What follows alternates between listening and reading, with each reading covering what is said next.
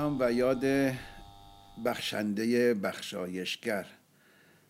و سلام و مهر و احترام خدمت دوستان و عزیزانی که مجله قاف رو با ما همراه هستن. امیدوارم که تنتون سالم باشه و دلتون خوش.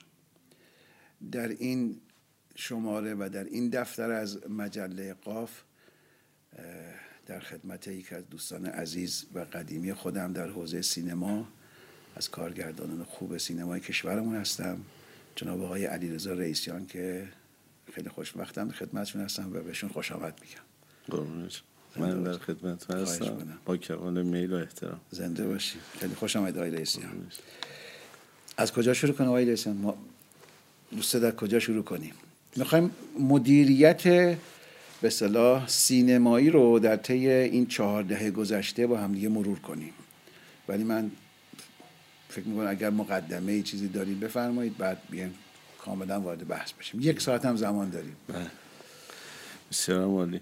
من دیروز یه خبری خوندم که همین در اطراف شما قرار کاخ جشنواره افتتاح بشه. اطراف این استودیو نوشتن بله. بولوار کشاورز. بله. جاشو دقیق نگفته بود. 16 هکتار و فلان بله. و دو هزار تا سالن این. یاد این افتادم حالا گذشته از مثلا جشنواره جهانی فیلم تهران که یه پدیده عجیب غریبی بود. در اون سالها در فضای فرهنگی ایران. بعد از انقلاب اگر شما یاد باشه کل جشنواره فیلم فجر یه اتاق کوچیک بود بالای بله. سینما فرهنگ. بله. یه آقای امید بود و یه خانم پهلوان بود و یه آقای بهشتی. آقای ریپور هم بود یکی دو نفر دیگه هم بله. بودن. بله. آقای صالح بود. بله بله. یه عزیز دیگه هم بود که کار ترج آقای زاهدی. زاهدی. بله بله, بله. دقیقا. بله.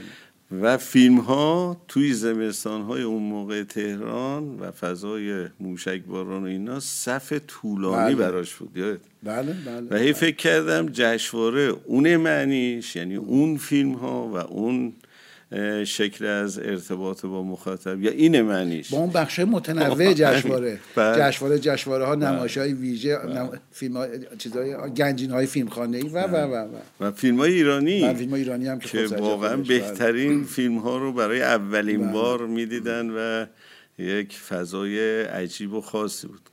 و همینجور با خودم فکر کردم اگه اون جشنواره است و مدیریت این چیه؟ اگر اینه اون که به کاخ و فقط اینجور چیزا می‌خواد برسه و دیگه امسال فکر کنم اوج این مدل جشنواره باشه. این چیه؟ برای همین فکر کردم خب اینا همه موقعیت تنزه از مرحله تراژدی که رد میشه به تنز می‌رسه. کار ما اکبر جان کار متخصصین به وجود آوردن سیستم کار روشن فکر و من نقد سیستم. من همیشه سعی کردم منصفانه و منتقدانه ولی جدی با موضوع فرهنگ و حوزه کاری خودم سینما برخورد کنم. برای همینم کاملا صادقانه سعی می‌کنم مطالبی رو که میگم اولا استنادات دقیق و درست داشته باشه احساسی نباشه از روی خب به یه طرف یا گرایش های دیگه نباشه. و فکرم می‌کنم هر وقت خیلی به کم صحبت کردیم ولی گفتگوهای خوبی در اومده به این دلیل که صداقت شرط اصلیش بوده. و در هر جایی با هر شکلی هم خب طبیعتا گفتگو نمی کنیم برای همینم فکر می‌کنم اگر بخوایم بحث مدیریت که عین جریان سینماست در بررسی کنیم ناچارن باید یک سری از فاکتورها رو بهش بپردازیم که چه خوشاینده کسی باشه چه نباشه. اینا واقعیت های سینما ایران در این چهل و چند ساله. اتفاقا من فکر کردم به جای اینکه سیر تاریخی و متناوب رو بگیم یه تحلیل بکنیم. از اینکه بله. چی شد و الان چی هست و چگونهش ببین سینمای قبل از انقلاب قطعا خود شما می‌دونی یک فضای شکل اصلی و بدنی اصلی داشت که دیگه اوجش دهه پنجاه بود که آقای کاووسی اون رو به فیلم فارسی اطلاق کرد ولی خودشون توابیر دیگری هم داشتن و خب هیچ معنی واقعی از هنر سینما درش نبود. خیلی همه چیز سرهم بندی شده از خود سناریو ساخت اینا و خب نسبتا مخاطب هم داشت. برای اینکه درسته که سینماهایی که فیلم ایرانی نشون می‌دادن از مرکز به پایین بودن. و قشر مخاطبینشون هم طبیعتا در همین گرایش خلاصه می‌شد. ولی مثلا در سال 51 90 فیلم سینمایی تولید میشه و همش به نمایش در میاد. آماری که ما هیچ وقت دیگه به این آمار نرسیدیم. و همین مسیر وقتی میاد انقدر تکرار مکرر میشه و انقدر از اون جریان ذات طبیعی سینما یعنی تنوع تکسر و چندگونگی خارج میشه که دیگه در سال 56 سیزده فیلم در واقع موتور سینما میاد پایین رسما کاملا بله. کاملا و به یک معنا سینما اونجا تعطیل میشه. میشه. نه اینکه دراش بسته بشه ولی این هنوز یک سال مونده تا بله. پیروزی انقلاب بنابراین خود این به ما میگه به لحاظ جامعه شناختی اون کسانی که مخاطبین این فیلم بودن دیگه کم کاملا پس دادن نوع دیگری از گرایش طبقه متوسط یعنی تحصیل کرده ها و دانشجویان و بقیه سینمای هنری رو در واقع دنبال می‌کردن که اونم در یک یا دو سالن سینما بله. به نمایش در میاد ولی اون عموم سرمایه گذاریاش نه صد درصد در بخش های دولتی حمایت بله. میشه حالا یا تلفیلم تلویزیون بود یا مرکز گسترش سینمایی بود یا که یه جورایی وابسته بود و حالا خیلی ها سعی می‌کنه آقای فرمان رو بگه نه کاملا خصوصی ولی اینجوری نبود واقعا هم بحث تولید مشترک داشت هم تولید بله. داخلی و خود فرهنگ و هنر حتی بله. کانون پرورش فکری هم که حمایت از سینمای خاص خودش رو داشت با فیلمسازانی که در شروع فیلمسازی حرفه‌ای می‌رفتن اونجا یا بعدا حرفه‌ای بودن اونجا فیلمایی رو میساختن. بنابراین جریان سینمای هنری کاملا حمایت می‌شد و جریان سینمای بدن اصلی هم توسط بخش خصوصی وجود داشت. اون سینما یه اداره کل بیشتر مسئول ردخ و فتخ امورش نبود. با شیش هفت کارمند بعد شما میایی مثلا در اوایل دهه 60 که تیم آقای بهشتی و انوار اینا با وزارت آقای خاتمی میان به ارشاد. اینا خوب از تلویزیون بله بله از تلویزیون آمدن و طبیعتا گرایششون هم و شناختشون هم نسبت به مقوله همون اتفاقی بود که در تلویزیون میافتاد. یعنی چی؟ یعنی تلویزیون سرمایه رو در اختیار میذاش یک پروژه رو تصویب می‌کرد.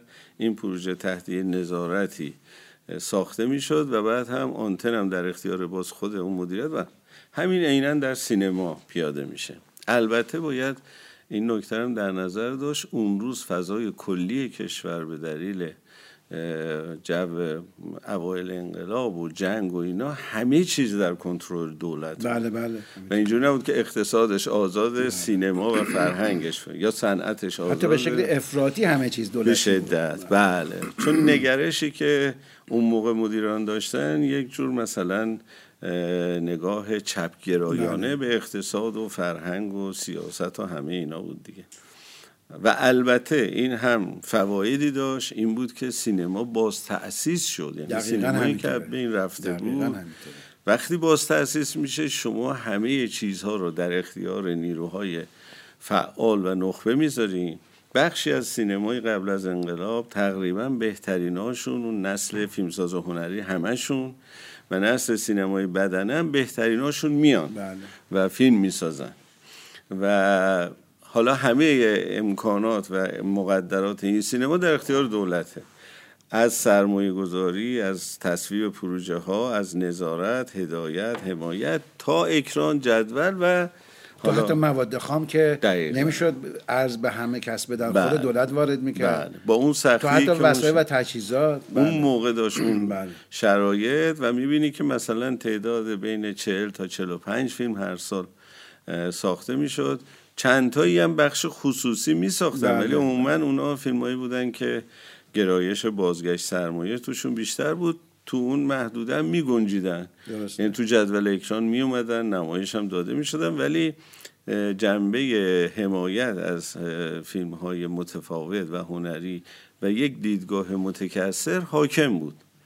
برای همینم اینا نقاط قوت اون سینماست که اگر فکر بکنیم در اون شرایط راهی دیگری غیر از این وجود داشت یعنی می‌شد سینمای قبل از انقلاب رو در بخش سرمایه گذاری در بخش نمایش اینا ادامه داد؟ به نظر من نه. برای اینکه اصلا هم شرایطش وجود نداشت به لحاظ ساختاری و همین که دیگه امکان تکرار اون سینما میسر نبود. یه نکته من اضافه کنم. بله. خیلی درست فرمودین. خیلی این نکته شما گفتی. علیرضا جان خیلی درست بود. یه نکته هم که من اضافه کنم و اون این که به حال تو جریان ماهای منتهی به انقلاب سال 57 یکی از جلوه های اعتراض و خشم مردم نسبت به سیستم سیاسی پیش از انقلاب رژیم پهلوی تو حمله به سینماها خودشون نشون می‌داد. حالا واقعا یک اراده از داخل خود مردم بود یک جریان دیگری بود. مثل به بانک ها مثلا حمله می‌شد و اونو به عنوان یک مظهر فرهنگی این به عنوان مظهر اقتصادی رژیم پهلوی. نمی‌خوام چیز بکنم واکاویش بکنم. از طرفی به هر حال توده متدین و جریانات مذهبی قدرتمند که در حوزه های علمیه بودن اینا نسبت به سینما می‌دانیم دیگه به حال روی خوشی نشان نمی‌دادن. در نتیجه سینما به مراقبت های بیشتری نیاز داشت در حوزه مدیریت. نمی‌شد بی پروا عمل کرد. شاید بخشی از اون سیاست که منم به شدت تا یه مقطعی خیلی مدافع هستم اون نوع سیاست رو بخشش ناشی از این نگرانی ها بود. اگر اون مراقبت ها نمی‌شد شاید اصل سینما به شدت زیر سوال قرار می گرفت و امکان پا گرفتن سینما پس از انقلاب به راحتی میسر نمی‌شد. بله بفرمایید. ببین اگر که ما نتیجه رو الان بررسی و تحلیل بکنیم یعنی ببینیم اون موقعیت آیا برای رشد یک تفکر هنری در سینما میسر بود مفید بود یا نه و نتایجش رو بسنجیم. چه در زمینه داخلی؟ مثلا فیلمی مثل جادای سر بله. که هیچ کدوم از های سینمای قبل از انقلاب رو نداشت, مورد توجه مخاطب قرار می‌گیره. و من چون تو اون فیلم هم کار کردم هم بخشی از دستمزدمون هممون شراکت داشتیم اینا بعدا خوشحال بودیم که ای مگه میشه یک فیلمی در اون فضا با اون و فروش بکن برای همین معادلات حتی تهیه کنندگان بزرگ قابل احترام قبل از انقلاب رو هم به هم زد. من از یکی از همون تهیه کنندگان محترم شنیدم که می‌گفت مگه میشه عنصر خشونت و سکس و رقص و آواز در فیلمی نباشه و این فیلم مورد استقبال واقع بشه. چرا میشه؟ در همون قبل از انقلاب هم سوت دلان بله. مال سینمای هنری کاملا. یا فیلم های دیگری مثل کار آقای مهرجویی دایره مینا اینا همین مشخصات رو داشتن و مورد استقبال اون قشر متوسط شهری تحصیل کرده واقع می شدن بله. و اینجوری نبوده که فقط اون وقت حیات طبیعی سینمای هنری هیچ وقت منقطع نمیشه. یعنی شما حتی در سال 57 فیلم چریکتارا تولید میشه. بله. حتی در اوایل مثلا انقلاب باز این سینما مثلا فیلم فرمان 58 هم فکر کنم مرحوم سینای زنده باد رو بله بله ساخت. بله. درست میگم بله بله بله. یا حتی فیلم آقای فرمان رو. این حیات اگر ممکنه کند و تند بشه ولی هیچ وقت منقطع نشد. ولی اون حیات کاملا قطع شد. بله. بنابراین این به ما میگه که جامعه متحول شده به سمت یک نوع گرایش فرهنگی تر کسانی که الان به اون مقطع نگاه می‌کنن هی میگن سینمای گلخانه ای سینمای دهه 60 من میگم حداقل اون مدیریت که الان بسیار باید بهش احترام گذاشتیم بود که برنامه داشتن ایده داشتن. و برای پیاده کردن اون ایده توانایی اجرایی بله. داشتن بله. فقط این بود که دولت زور بگه دولت می‌تونه زور بگه بگه که فقط فیلم های پروپاگاندا تولید بشه برای اون کار خب حوزه هنری به وجود اومده بود بنیاد مستضعفان یه جورایی یه فیلمایی رو بله حمایت بله. می‌کرد و ولی جریان اصلی سینما هم روشنفکران فیلمساز قبل از انقلاب هم نیروهای جدید که اکثرا تحصیل کرده بودن. بله، بله. تحصیلات سینمایی, داشتن, داشتن بله. اینها اومده بودن و یه ترکیبی به وجود اومده بود که حالا از توش ایاری جوزانی بنی اعتماد اینها هم خاتمی کیا, بله. از این طرف بله پور هم از این ور ببین یه ترکیبیه که میشه بهش گفت به حیات طبیعی سینما نزدیکه. حالا فقط اقتدار دستگاه دولتی یا سیستم حاکمیتی اینجوری نیست که همه چیز اون چیزی که من میگم. به هر حال این فرمولی که از A تا Z یا از الف تا ی سینما مقدراتش دست دولت باشه در شوروی سابق اعمال می‌شد. و در همونجا هم همه فیلم تبلیغاتی نمی ساختن بله. تارکوفسکی هم توش بود پاراژانوف هم توش بله. بود کنچالوسکی هم توش بود الم کلیموف هم توش بود لاریسا شپیتکو هم توش بود و همه اینا فیلم های هنری درجه یک می ساختن آیزنشتاین خب در شروعش بود بله. و اون تئوری رو واقعا بله. سعی کرد به فیلم برگرد و این تئوری تدوین بی‌نظیر بله، تو دنیا گذاشت که بعدا غربیا خیلی ازش استفاده کردن بنابراین می‌خوام بگم این عینا تو سینما چیز خیلی بله. استناد می‌کنه بله. به آیزنشتاین خود امریکایی ها اصلا به شدت بله. معتقدن که مثلا گریفیث میگه من از این تئوری ها بله. سود بردم بنابراین می‌خوام بگم که این هم دانش سینمایی رو نف نمی‌کنه هم سلیقه فیلمسازا رو ولی کنترل هم داره روش در عین حال اما اتفاقی که بعد از این میفته و خیلی جز... آها یه بخش دیگر هم خدمتتون بگم در بخش آمار و ارقامی که الان امروز خیلی مده و شما در فروش فیلم ها. در آره و مخاطبی. در چیزای زیادی سخنرانی های زیادی خصوصا از جانب وزیر و رئیس سازمان سینمایی و تئاتری و موسیقی و اینا هی میشنم این آمار آمار. آمار اصولا ذاتا شما هم می‌دونی از یک سیطره کمی داره حرف می‌زنه. و تو ورزش هم آمار برای شکسته شدنه. اینجا هم همینطور یعنی فردا ممکنه همه این آمارها شکسته شه یه آمار دیگه ای بیاد. بنابراین خیلی قابل استناد که نیست. من می‌خوام بگم پشتش چون تحلیل وجود نداره پردازش نشده اتفاقا گول می‌زنه خیلی ها رو. و فکر می‌کنن که واقعا همینیه که گفته میشه. در یه سخنرانی گفتن که امسال پرمخاطب ترین و پرفروش ترین فیلم تاریخ سینما ایران. خب یه کسی هم کامنت گذاشته بود که یا کسی که این حرف زده سینما نمی‌دونه چیه یا تاریخ سینما رو نمی‌شناسه یا عدد رو نمی‌شناسه. چرا در سال 1369 که آمار جمعیتی ما حدود بین 30 تا 35 میلیون نفره 81 میلیون نفر مخاطب در سینما بود. یعنی دو نیم برابر جمعیت. این یکی از آمارای وحشتناک در بله. دنیا حتی در زمان خودش خب با الان مقایسه کنین من می‌خوام بگم یه سیری اتفاق افتاد که حالا یه نوسانی داشت به دلیل شرایط سیاسی عوض شدن دولت ها و همه اینا رو بله سینما هم بله. تاثیر میذاشت که اونا رو اگر بخوایم یه جورایی یه خورده سریع ازش رد شیم چون فراز و نشیب زیاد داشته ما در دو دوره دیگر تاریخی هم آمار مخاطب خیلی بالایی داریم بعد از این حالا قبل از انقلاب که اصلا کلا این بحث رو منتفی بله. می‌کنه دهه اواخر چهل و اوایل پنجاه در اون دو دوره هم یکی دوره اول اصلاحات حدودا این آمار قابل بررسی و دقیق نزدیک یکنیم برابر جمعیت. و یکی هم اوایل دورت اول روحانی که باز همین اتفاق میفته و میزان مخاطب خیلی خیلی بیشتر از اون چیزی که الانه.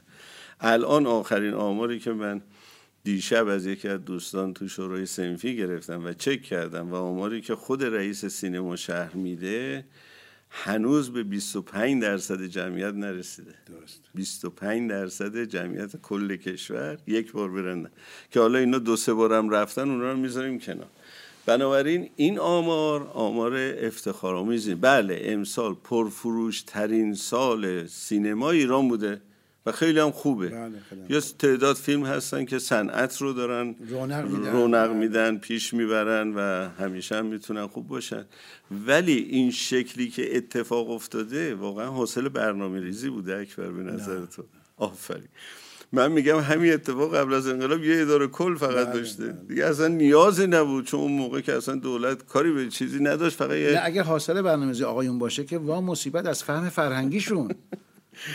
خب بالاخره ما به فیلمی توهین بله. نمی کنیم ولی بالاخره فیلم ها به لحاظ سطح کیفیت فرهنگی و هنری نازله بله. این که پنهان بکنیم که من بخوام یه تعبیری از این حرف شما بیارم اینه که این فیلم هایی که بهش افتخار می‌کنین یه دونش حتی تو جشنواره نی چرا اگر قابل افتخاره بله. قابل اینه که مردم عنصر اصلی هن و مردم اینا رو می‌خوان خب یه دونه به عنوان نمونه بوده دیگه تولید بله. شده الان ها الان برای سال آینده میگن که نزدیک هفت تا فیلم از همین شکلا آماده هست. بله. یعنی شیش ماه اول هر چهار هفته که یه فیلم اینا اکرام بشه خوراک بره. اما خطری که وجود داره آقای نووی همون خطر سینمای قبل از انقلابه چون تکرار اون الگوه. و اینه که یک جایی دیگه بیننده میگه بسه. اشباع میشه. دیدم من. آره. همین بازیگر رو با همین قصه ها با همین رقص آوازه با همین چیزها دیدم. کافیه. دیگه نمی‌خوام ببینم. و اون وقت چه اتفاقی میفته یعنی شما دارین فرهنگ رو به صورت انحصاری باش برخورد می‌کنین. یعنی میگین که یک دسته از فیلم هایی که من پولشو میدم اون چیزهایی که الگوی من برای سینماست که بیننده اصلا نداره. آمار پارسال و پیرارسال و اینا نش فیلمی در فارابی در همین دو سال چند تا فیلم؟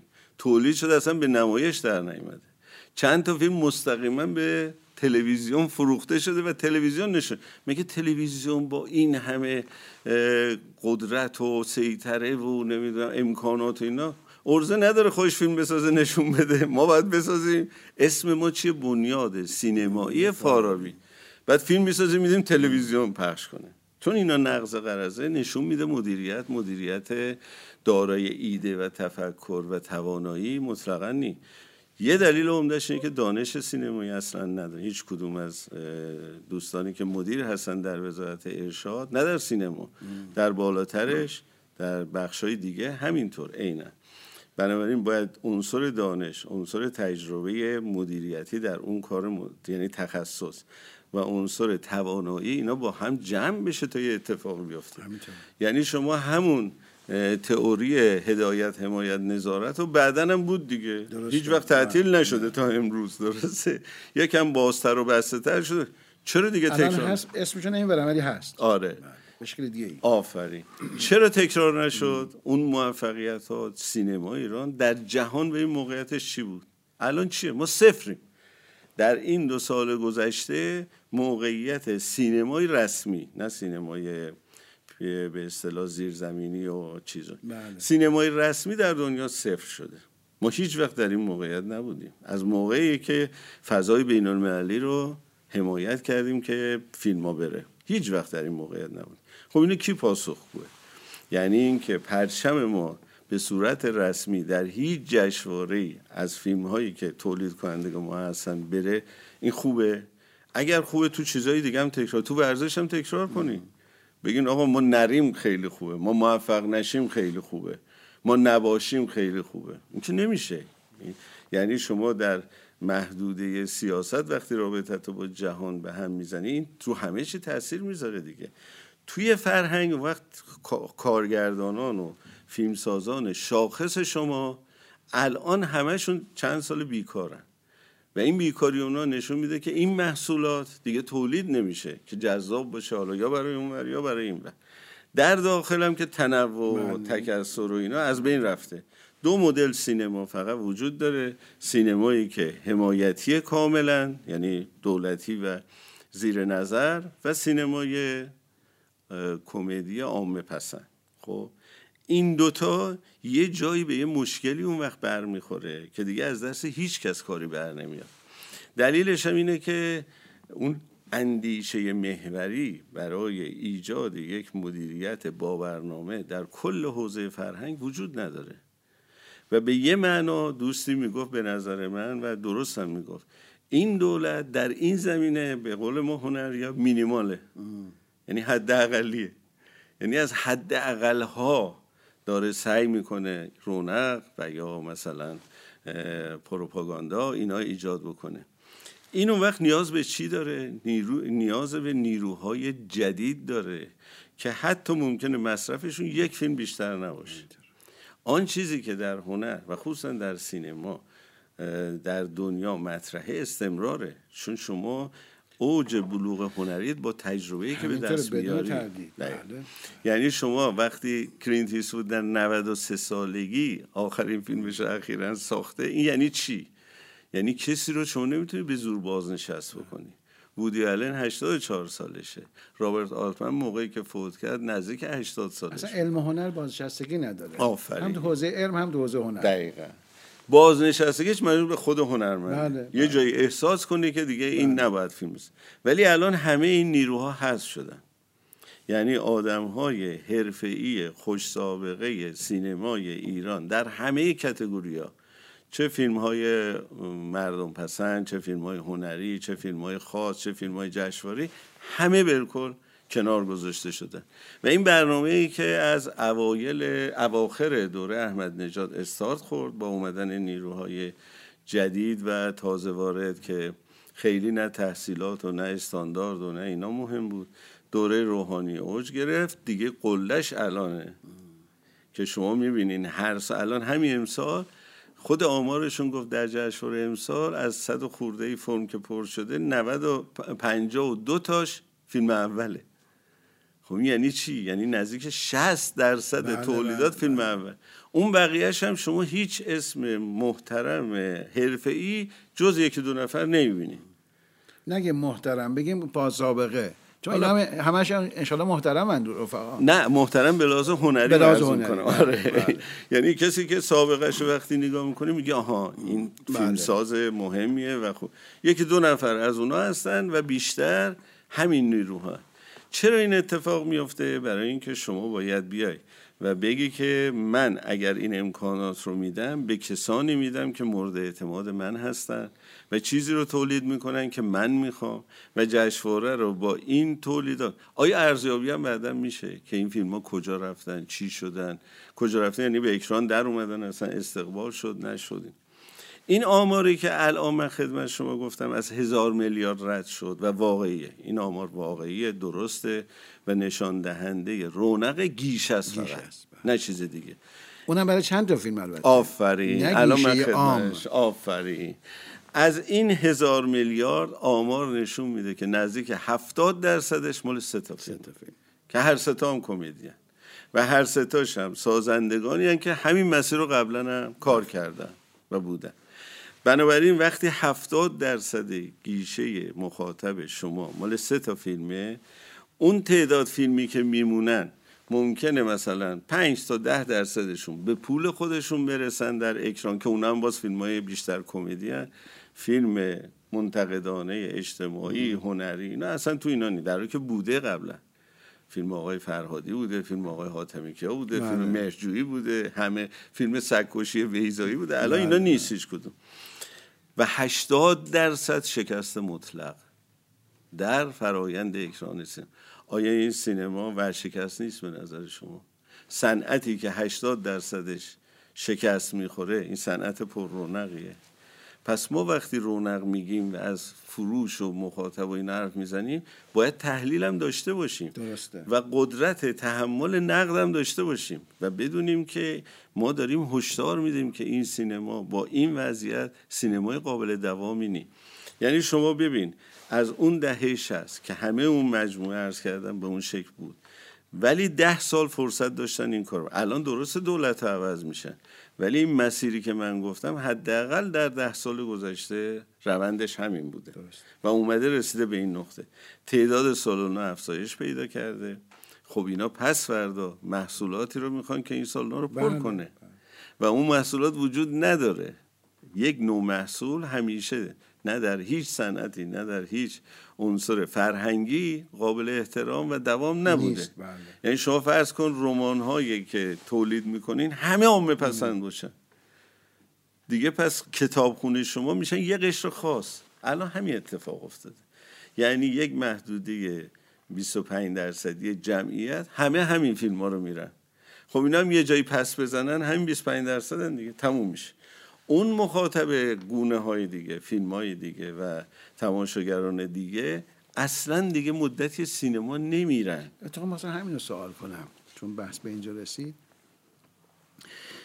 ببینید هم تو دهه شست شمارگان کتاب رو در نظر بگیریم تو به اصطلاح موضوعات مختلف نه صرفا موضوعات فرهنگی هنری تاریخی علمی و و و.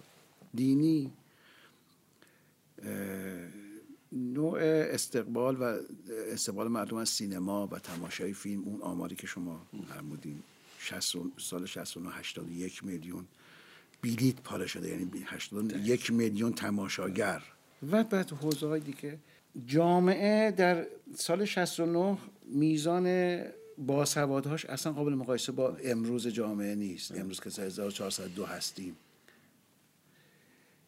شاخصه های فرهنگی مثل امروز به شکل ظاهری دست کم توسعه یافته نیست در جامعه در نسبت با امروز.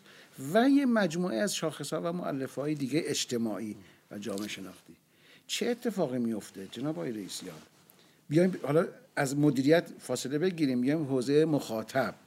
چه اتفاقی میفته که شمارگان کتاب به این وضعیت بسیار اسفناک دیویست نسخه. 300 نسخه 500 نسخه. فیلم های جدی حالا اینکه چقدر کم تولید میشه چقدر خوب تولید میشه اونا رو یه بحث دیگه اما همین چند تا فیلم خوبی هم که خوب که میگیم منظورم به لحاظ استانداردهای سینمایی منظورمون هست. دست کم یه مجموعه از شاخص های فرهنگ و هنر توش داشته باشه. یک ارزش افزوده به مخاطب به لحاظ فرهنگی و هنری اضافه بکنه. به ارمغان بیاره. چه اتفاقی به نظر شما افتاده تو جامعه که یه جامعه اون گونه پیشرو به لحاظ فرهنگ و هنر و تشنه خواندن دیدن تو دهه شست به مرور همینطور داره روند نزولی واقعا خطرناکی رو در پیش ببین برای اینکه من فکر می‌کنم در امر فرهنگ خصوصا همه چیز ساده سازی شده. یعنی گفتن چی راحت ترین محصول برای به دست آوردن امکان مالی بیشتر. بخشی از مثلا شما حتما دنبال کردین بیشتر از من. جامعه شناسا وقتی در بحث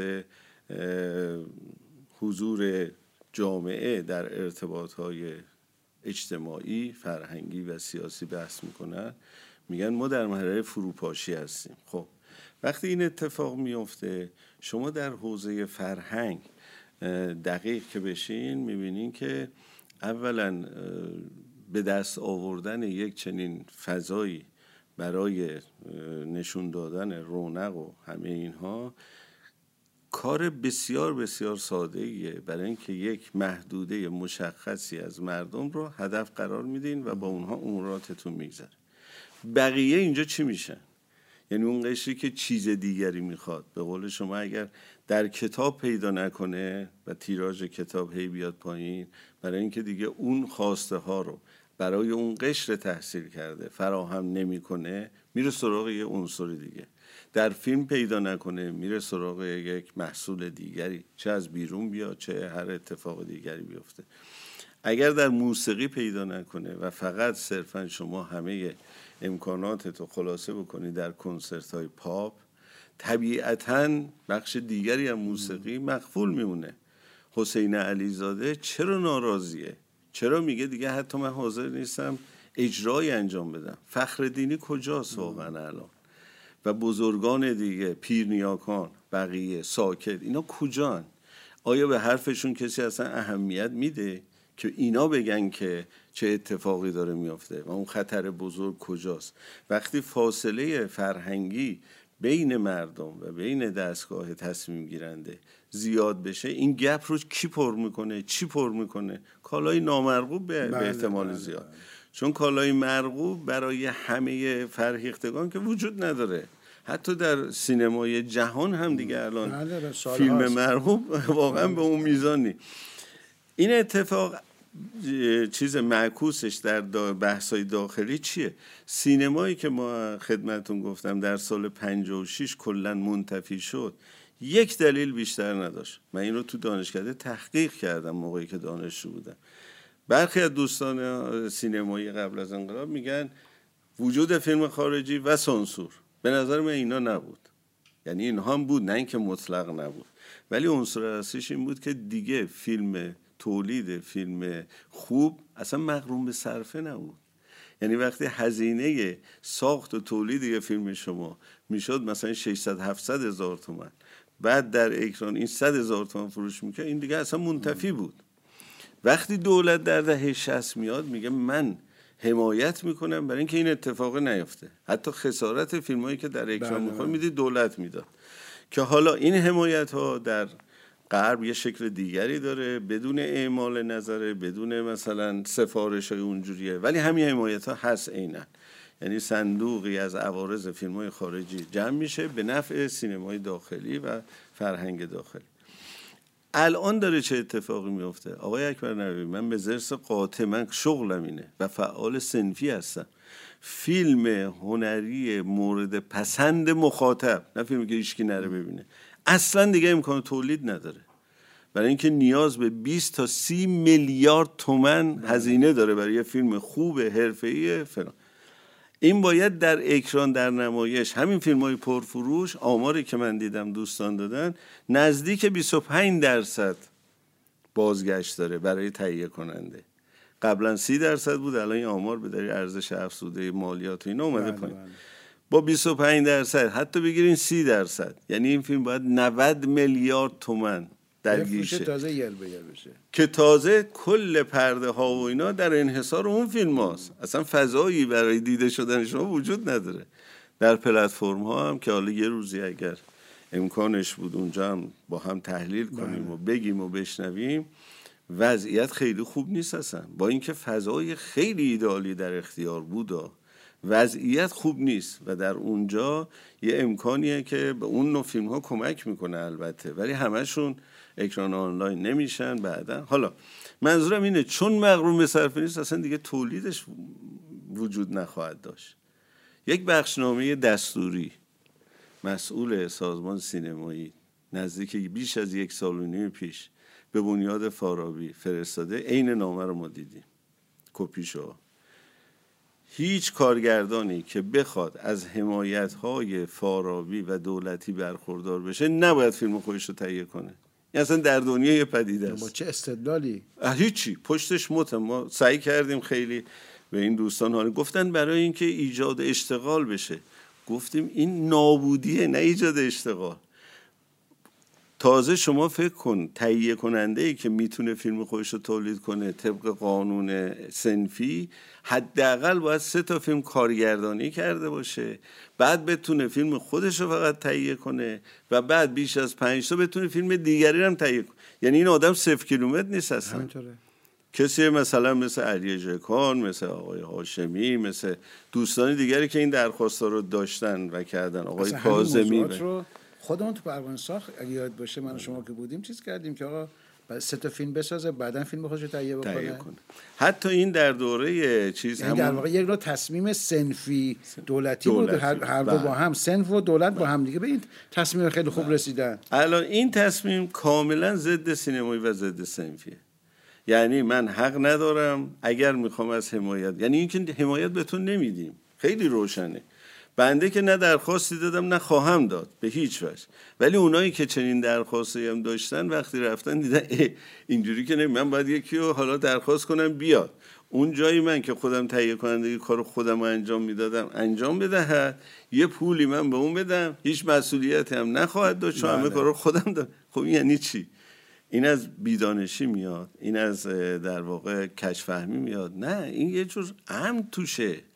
عمد این که این فیلم سازا دیگه نتونن کار کنن دیگه اصلا نتونن حیات داشته و بدون حمایت 20 تا 30 میلیارد سرمایه برای سینمای حرفه‌ای استاندارد که مخاطب هم داشته اصلا چجوری ممکنه وجود داشته باشه اگه کسی اون سرمایه داشته باشه ترجیح میده فیلم کمدی تولید بله. کنه حالا خیلی این فیلم های کمدی هم به چیز نمی‌رسن و به هدف نمی‌رسن, نمی‌رسن برای اینکه بله. قرار نیست همه بله. اینا پرفروش در اینا باشن در دنیا هم شما آمار فروش رو نگاه کنی هیچ وقت یگانه نیست. بله یعنی فقط یک مدل فیلم بتونه تمام آمار فروش ها رو در اونجا هم اتفاقا سینمای چیز از این کودک پسندا نوجوان پسندا و ابر قهرمانی ها کاملا شکست خورده.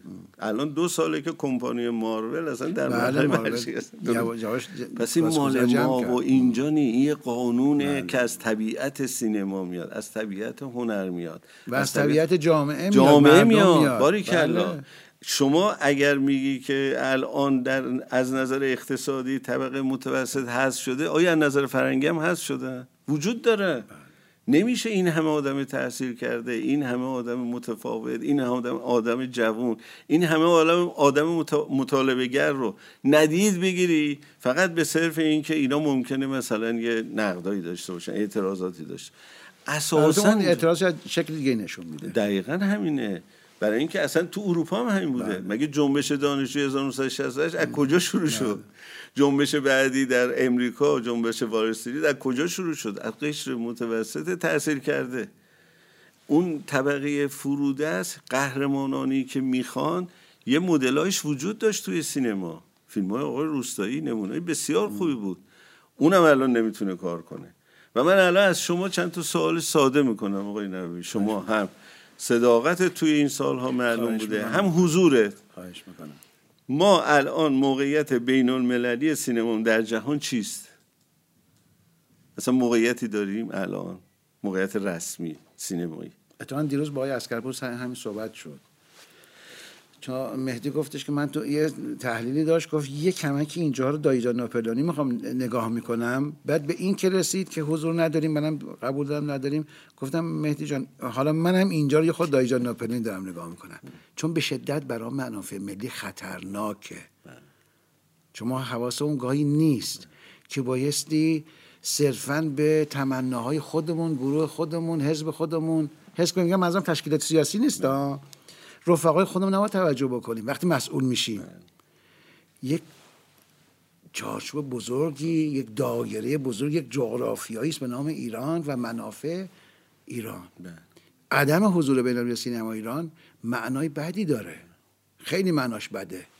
کاری که تو دهه هست اتفاقا به نظر من با هوشمندی انجام شد که این انقلاب که اسمش از انقلاب اسلامی با پدیده های مدرن مشکل نداره. یکی از مهمترین جلوه های پدیده مدرن سینماست. اتفاقا سینما رونق داره. نه اینکه خواستن ریاکارانه این کارو بکنن و منظورم اصلا این نیست. اعتقاد داشت بهشتی انوار اعتقاد داشتن به سینما. برای سینما فضیلت قائل بودن. و البته محصولاتشون هم شد. اون نوع حضور و این پرچمی که رفت بالا. در, در پرچم بالا نیست. بله. در حالی که اکبر جان همه دنیا قبول کردن که ما در واقعیت دست بردیم. چطور ممکنه یک خانوم تنها توی یک اتاق حجاب داشته بله. باشه؟ ما واقعیت رو قلب کردیم تازه این موقعیت به بله. دست اومد. که ای کاش اون دور من فقط مهمترین نقدی که به اون دوران دهش هست دارم به لحاظ تئوریک اینه که شما اسبی رو زین کردین که بعدا سوارکارهای نابلد سوارش شدن و همون راه رو خواستن ادامه بدن و خوردن زمین و هم خود اسبم ناکار کردن. ولی به لحاظ روشی یک اینکه می‌شد برای اینها راه حل پیدا کرد و اینجوری غیر ممکن نبود. چون اون فضا به هر حال فضایی بود که قدرت دولت حکومت و خود شخص اول مملکت پشت این ماجراها قرار گرفت. بله. برای همین که فیلم گاف فیلم خوبیه یعنی چی؟ خود این پیام یعنی چی؟ یعنی سینمای هنری رو تقویت کنی. سینمایی که به اندیشگی نزدیکه. و الا نمونه های دیگر هم خیلی بود. می‌تونستن از اونا بله. مثال بزنن یا بگن. و نکته بعدی این که چرا یک تعدادی که شغلشون حرفشون عشقشون این بود کلا کنار گذاشته شدن؟ برای اونم می‌شد به مرور راه حل هیچ اتفاقی هم الان که بله. من نگاه می‌کنم بله. و اون دوره رو می‌بینم واقعا اتفاقی نمیافتاد. کما اینکه کارگردان ها تونستن کار بکنن نویسندگان فیلم برداران فقط بازیگران و اونم یه تعداد محدودی. اینجوری نبود که اون شاکر کما اینکه آقای قادری بعدا کار بله. کرد بازی هم کرد. نه مرحوم فردی هم بازی می‌کرد هیچ اتفاقی هیچ اتفاقی نمیافتاد. هیچ کدومشون. چون دیگه اصلا با مرحوم فردین گفتگو کردم برای اون مجله. اونجا استفاده اشاره کردم. البته بهش گفتم به فردین گفتم خدا رحمتش کنه. گفتم ببین الان اگر بخوان با اجازه بدن بازی کنی من جای تو باشم بازی نمی‌کنم. گفت چرا؟ کنم یه فاصله است. گفتم فردینی که حالا مردم قبل از انقلاب رو پرده سینما دیدن. بالاخره فردی نیست که اون قیافه رو داره خوش تیپ ژیکوله. حالا می‌خونه یا عارف به یا ایرجه به و کسانی هم که رو نوار ویدیو دیدن بازم همون. ولی الان فردی که جلو من نشسته موها یک دست سفید یک فاصله. گفتم تو عنوان مزاح میگم ولی اگه بخوام باز کنی بازی نکن. اما هیچ اتفاقی نمیفت فردین اگر حضور می داشت در سینما. کما اینکه اکبر جان در ورزش اتفاق نیفتاد. بله بله. فوتبالیست بله, بله, بله, آیا همه اینا ممنوع بازی ممنوع کار؟ همشون بودن. همه ادامه پیدا که آروم آروم نسلی جایگزین شد. بله. پروسه فرهنگ پروسه تدریجیه. امسال اگر شما میگی ما پر رونق ترین پر مخاطب این فردا ممکنه یه شکل دیگه پیدا کنه اصلا. برای اینکه این تدریجه که در اینجا نتیجه می‌دهد. من بخوام کلامم رو یک جور جمع کنم. به دوستانی که تصمیم گیر هستن در دولت بالاتر یا همه اینا میگم شما این آمار رونق اقتصادی در گیشه رو صرفا.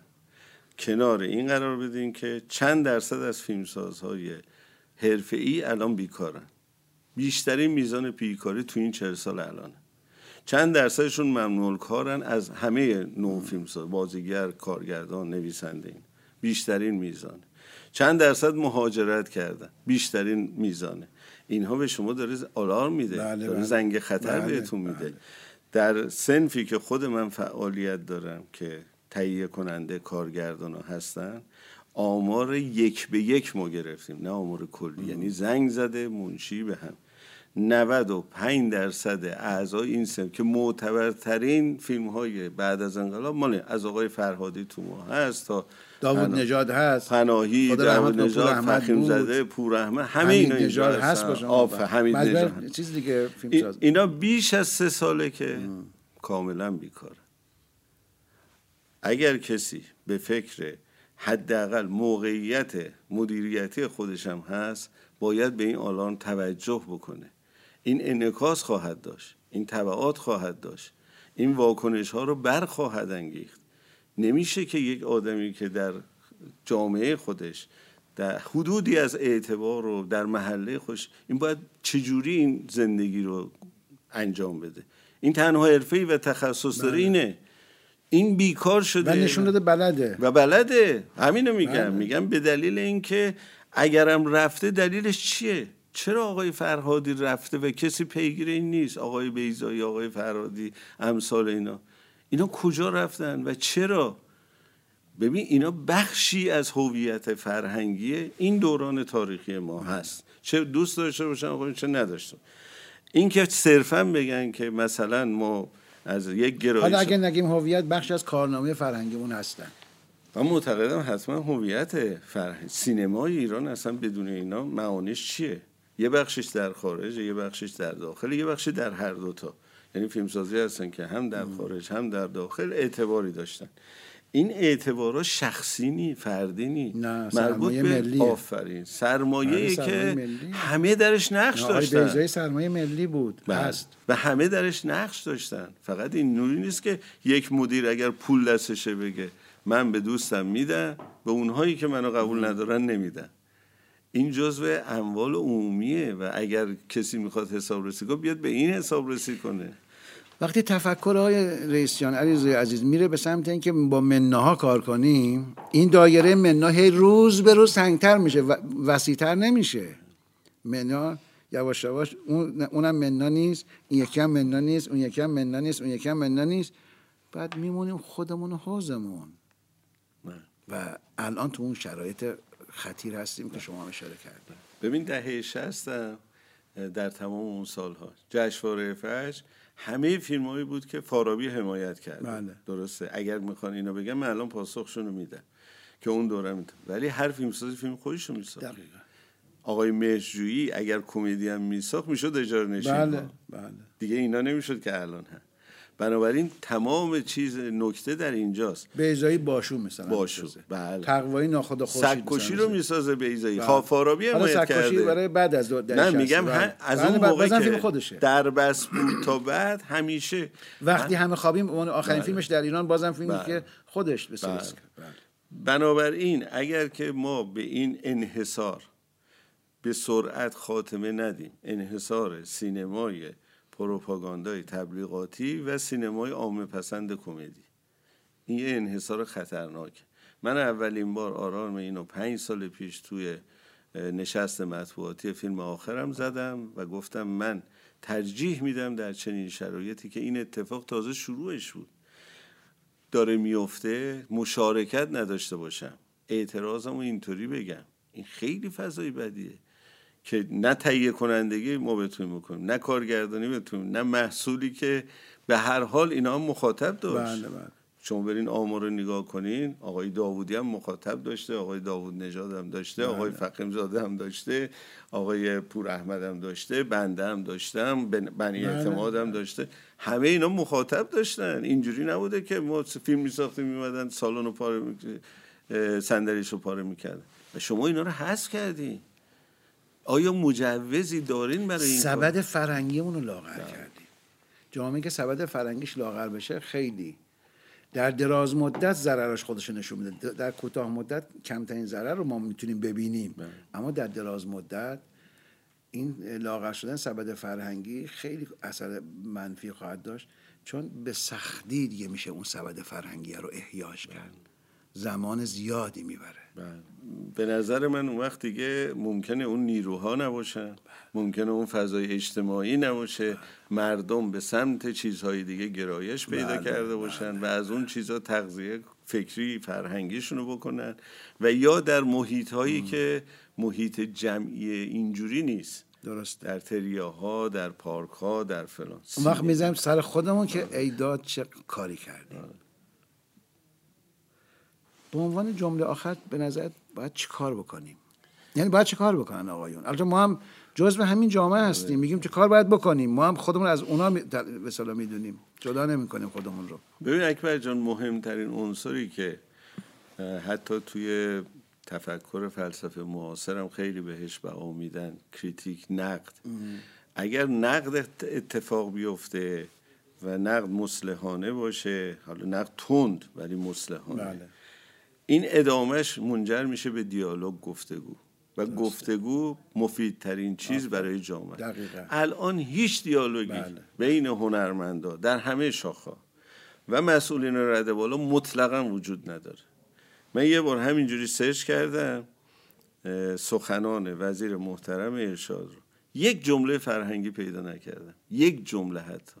مربوط به شاخصه فرهنگی در نگاه بالاترین مسئول. یعنی نشون میده که احتمالا یا این کاره نیستن یا دانشش رو ندارن یا اشتباه شده یا هر چیز دیگه. و تیم زیر مجموعش اکبر جان شما خاطرت ها حتی در دوره اول آقای خاتمی که وزیر بود رئیس سازمان سینمایی وزیر سینما بود. ایشون هم بله. وزیر ارشاد بود. بله. آقای هیدریان وزیر سینما بود مسجد جامعی وزیر ارشاد بود. حتی آقای شمقدری با همه اون اتفاقاتی که افتاد ایشون وزیر سینما بود و حسینی وزیر ارشاد الان اینطوری نیست. الان یه چیزایی یه مسئولی مدیرانی رو اون بالا می‌ذارن یه مدیرانی رو خودشون می‌ذارن اینا با هم همگون نیستن هیچ ایده ای ندارن. برای اینکه بگن آقا ایده ما برای رسیدن از نقطه آ به نقطه به چیست؟ و چگونه این مسیر رو می‌خوایم بریم چیکار می‌خوایم بکنیم؟ یه عضو پروانه ساخت ممکنه تئوریسین همه اینا باشه. تو پروانه نمایش هم باشه. خب اشکالی نداره. ولی چی؟ تئوری شما اگر اینه بگین تا ما نقدش کنیم. بله. چون شما هیچی نمیگین. ببین عدم دیالوگ عدم ارتباط عدم گفتگو بین نیروهای درون سینما به عنوان هنرمندان و بیرون از سینما با مسئولین مدیران و با جامعه این وقتی منقطع بشه به نظر من خطر اصلی واقعی اونجاست و امیدوارم دیر نشه و بشه براش زودتر فکری اندیشید و این گفتگوها رو به صورت جمعی سازماندهی در با گروه های مختلف با فریختگان موسیقی با فریختگان تئاتر با فریختگان همه شما هنر تجسمی هنر حجمی آفرین بله. دقیقا شما نگاه کنید می‌بینید در حوزه کتاب بله. نوشته رمان همه اینا وقتی نگاه کنی می‌بینی این فقط تو کتاب بنیاد فرهنگ هم هست آفرین فقط هم تو محدوده وزارت ارشاد خلاصه نمیشه بله، کل بله. چهار تا وزارت خونه فرهنگی آموزش پرورش آموزش عالی میراث فرهنگی و بله. ارشاد هر چهارتاش جزو ضعف عجیب و مفرتی دارن در این زمینه که نمی‌تونن با کسانی که اهلن و می‌دونن و شناخت دارن و دانش دارن گفتگو کنن. حداقلش اینه که شما در یک رو در روی قرار می‌گیرین. معلوم میشه ایار من بله ایار شما. بله. این اون وقت به جامعه هم کمک می‌کنه که گفتگو رو یاد بگیره. بدونه که مسائل از طریق گفتگو حل میشه. اگر به این نتیجه رسید که دیگه گفتگو فایده نداره اون وقت دیگه انتهای کار. بله، خیلی. ممنونم آقای رئیسیان عزیز عزیز جان. خیلی لطف کردی تشریف بردی دست شما درد نکنه. استفاده کردیم. امیدوارم که مجموع گفتارهایی که اینجا مطرح میشه انشالله کمک بکنه به اینکه همون چیز که شما فرمودین و منم در آغاز به صلاح پخش این برنامه ها در یوتیوب و آپارات یک یادداشت نوشتم که در روزنامه فریختگانم منتشر شد. که قاف متکلم وحدی نیست به گفتگو می اندیشد ما بنا داریم که گفتگو رو انشالله کمک بکنیم در حد خودمون قرار نیست ما این کار خیلی گنده بکنیم. اما همین که کمک بکنیم که به سهم خودمون در کنار دیگرانی که برای گفتگو تلاش می‌کنن ما هم به سهم خودمون همین تلاش رو بکنیم. شاید انشالله برکاتی برای جامعه داشته باشه. من امیدوارم که این نقدها و گفتگوهای شما با دوستان و همکاران دیگه دوستان برداشت شخصی نکنن و شخصیش نکنن چون دیدم یه جایی گفتن اینا با رونق مخالفن.